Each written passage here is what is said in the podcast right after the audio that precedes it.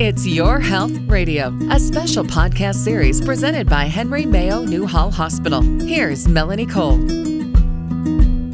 Henry Mayo Newhall Hospital recently began offering a new minimally invasive heart valve replacement procedure called TAVR for patients who qualify. Welcome to It's Your Health Radio with Henry Mayo Newhall Hospital. I'm Melanie Cole, and joining me in this panel today is Dr. Avishek Sinha. He's an interventional cardiologist and structural heart director at Henry Mayo Newhall Hospital, and Dick Sears, who recently underwent a TAVR procedure. Gentlemen, thank you so much for joining us today. Dick, I want to start with you. Tell us your story and why you were treated at Henry Mayo Newhall Hospital. Tell us a little bit about your experience. About a year ago, I started feeling not too well. I couldn't go out in the yard and, and work like I used to. And my wife would say, you know, why are you coming into the house so soon after just a short period of time? But I was just, for that about a year, I just felt lethargic and didn't have any energy whatsoever. Then, because of COVID, we, we didn't have a lot of contact with the doctor. And about six months ago, it really got so that I couldn't really walk or do any kind of work without stopping to catch my breath. And so echocardiogram was made and it revealed that my aortic heart valve was not functioning properly. And it was a lot of calcification and it wasn't closing properly and it was causing what they call a, a stiff valve. So they immediately thought that I was a candidate for TAVR and they put me in touch with Dr. Sinha, and he determined that indeed it should be done and post haste, basically. This was in May of this year. And so I was then scheduled for testing, and it seemed like all the tests revealed that yes, indeed, was something that, that I really had to do if I wanted to have a quality life. And so it was scheduled for July the 15th, I think it was. And there was not a lot of testing after that. I went through the surgery, and let me tell you, the cardiac group there in Henry Mayo, they are just wonderful. I've never been in a hospital that I received such great care. And Dr. Sinha, his personality is such that really puts you at ease and you're calm and you don't worry about those kind of things. And it was just a great treatment that I got. And it seemed like it only took a few minutes to do the surgery, but that wasn't the case because when I from the surgery, I I was already in recovery, and it, I don't think I ever did find out how long it really took. I, an hour and a half, I think I did here. But anyway, so the the surgery was was successful, and I'm just so grateful that had the team that I had seemed like everyone had something to do, and there were, I was surrounded by, I would say, I thought maybe hundreds of people, but it, that really wasn't the case. There were, I don't know how many of them in the team, maybe a dozen or so, but they all had a, a job to do, and it was like a well-oiled machine. They just they knew exactly what to do. They they had received training, I understand, to to do this, and it was just perfect. And believe it or not, I didn't have a bit of pain anywhere or at any time during this whole process, simply pain free. So that I'm very thankful for. Wow, what a story. Dick, thank you so much for telling us all about that. Now, Dr. Sinha, is Dick's story different than most that you see with similar situations? I'd like you to tell us about the TAVR procedure that Dick had. Is it considered minimally invasive? Tell us a little bit about this procedure. Thank you, Melanie. Thank you for the opportunity, and it's a pleasure to be here. And thank you, Mr. Sears, for you know being willing to share your story as well. The TAVR procedure stands for transcatheter aortic valve replacement, and it's an alternative to open heart surgery. And essentially, what it involves is a valve that's collapsible, and because of that, it folds into a catheter. And so it can be done through a minimally invasive approach as opposed to open heart surgery where you have to cut the sternum. You can usually go into a vessel, usually the artery in the leg, but there's other approaches like you can go through the artery, the subclavian artery, or even the carotid artery. But it can be done often through a percutaneous approach, which means we don't have to dissect into the artery. We can just use needles, wires, and catheters. That facilitates recovery quite a bit. This procedure has essentially revolutionized the, the world of structural heart interventions over the last decade. It was really first introduced into the U.S. through the Partners trial, um, which was back about 10 years ago. I was a fellow at the University of Washington when we were one of the partner sites,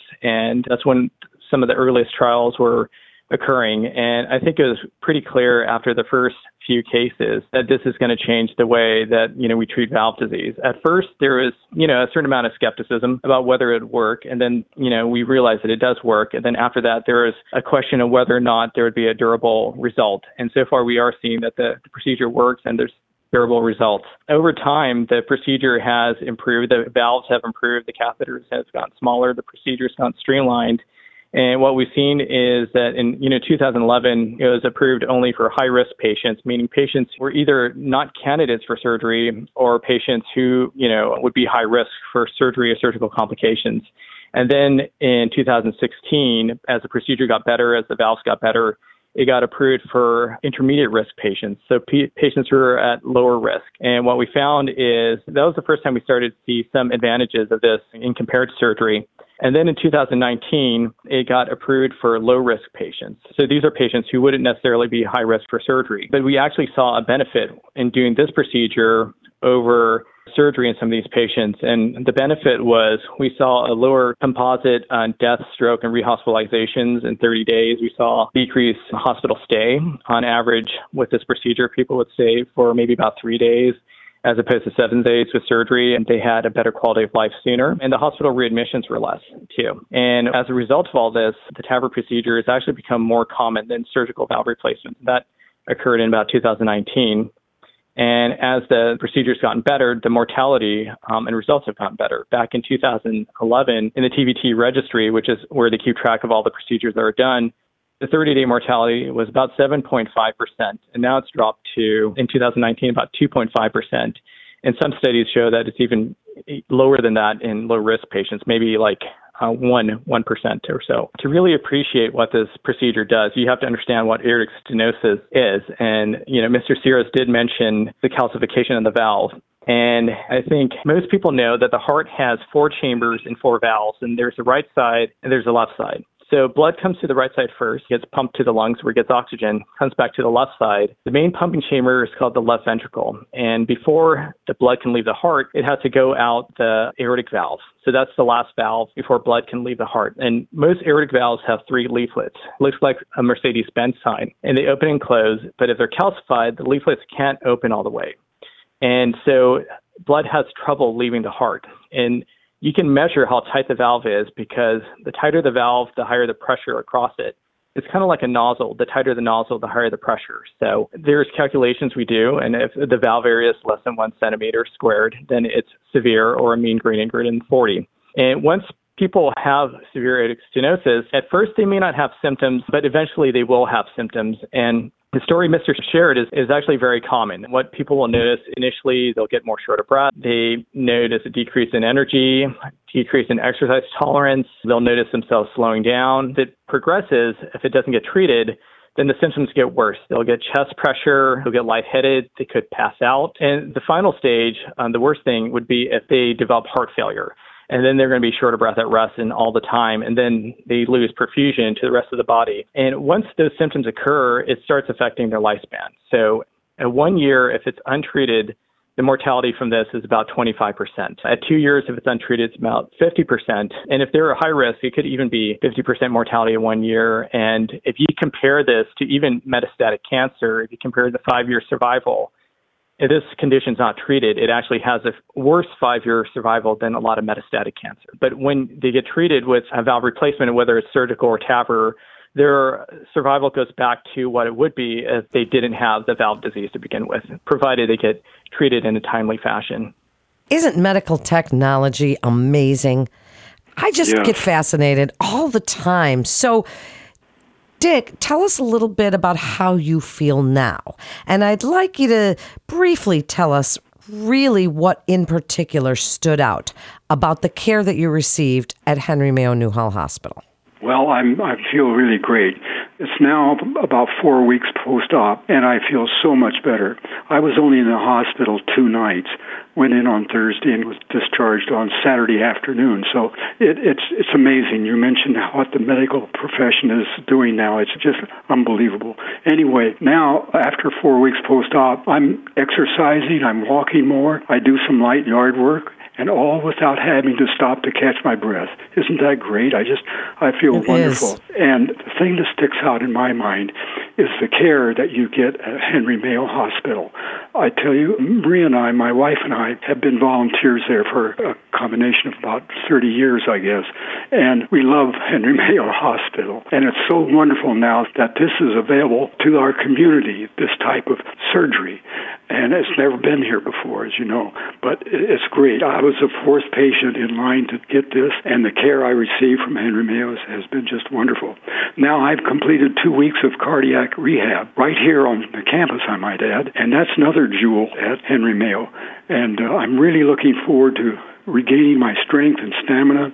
And really, it's exciting for me to see the progress I'm making so I can again, you know, have a quality life. It's, I don't think anyone can ask for anything more than that. And what would you like to tell Dr. Sinha? I just want him to know how much Maria and I appreciate what he's done, how he's handled the whole situation. He has such a calming effect personality that the minute we met him, we just felt at ease because it's a delicate thing to talk about. I mean, it's your life, and I wouldn't say in his hands, but it's your life that we're you're considering there. But he just made us feel so wonderful, and we did not hesitate to progress with this surgery. It just has been so great.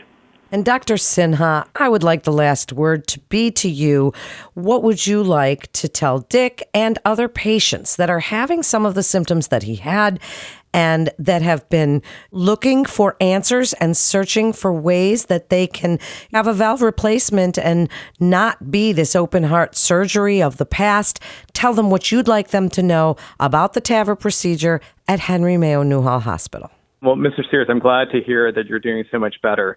And I think that's one of the most gratifying parts of this procedure is just to see the improvement with patients afterwards. And, you know, most of them express what Mr. Sears have said that, you know, they no- notice improved energy. They get to do things that they used to do again. Sometimes patients, it's their family members will notice the difference. I've had patients, family members say, well, I noticed that he or she sits up right more. They're, you know, more awake, more attentive. So it- it's great to kind of see patients, you know, go back to their, their usual life. What I would say to patients is that, you know, if you feel like you're getting more tired, more short of breath, you should see your doctor. And, you know, if they hear a murmur, it- because most of the times if you have severe aortic stenosis, you should have a murmur, then they should refer you to a cardiologist and you should have an echocardiogram to determine if you have this disease, aortic stenosis.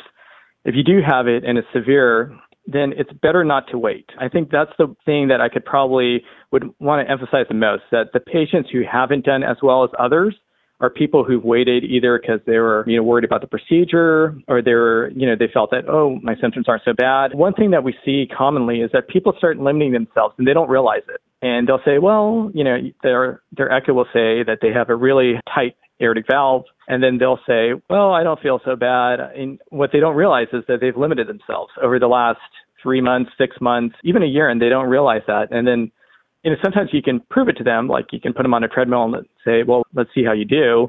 And then when they start walking, they'll say, oh, well, I didn't realize this. And then when they get their valve fixed, they'll say, wow, I haven't felt this good in, you know, six months or a year. I've had patients say, you know, I haven't felt this good in two years. So it's important to realize that. The other thing to keep in mind is that, you know, because of all the advances in technology and the procedure and optimization of that, you know, the procedure is become a lot safer.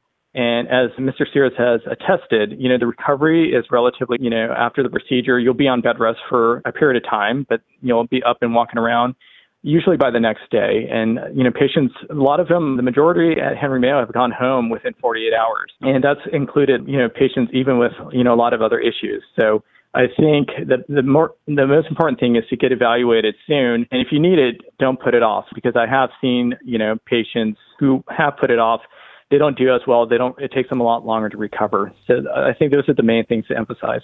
Thank you both so much. Thank you, Dick, for coming on and telling us your story, and Dr. Sinha for telling us about this amazing procedure that's now available at Henry Mayo Newhall Hospital. And for more information, you can visit henrymayo.com slash heart and get some information about the TAVR procedure. It's pretty fascinating. That concludes this episode of It's Your Health Radio with Henry Mayo Newhall Hospital.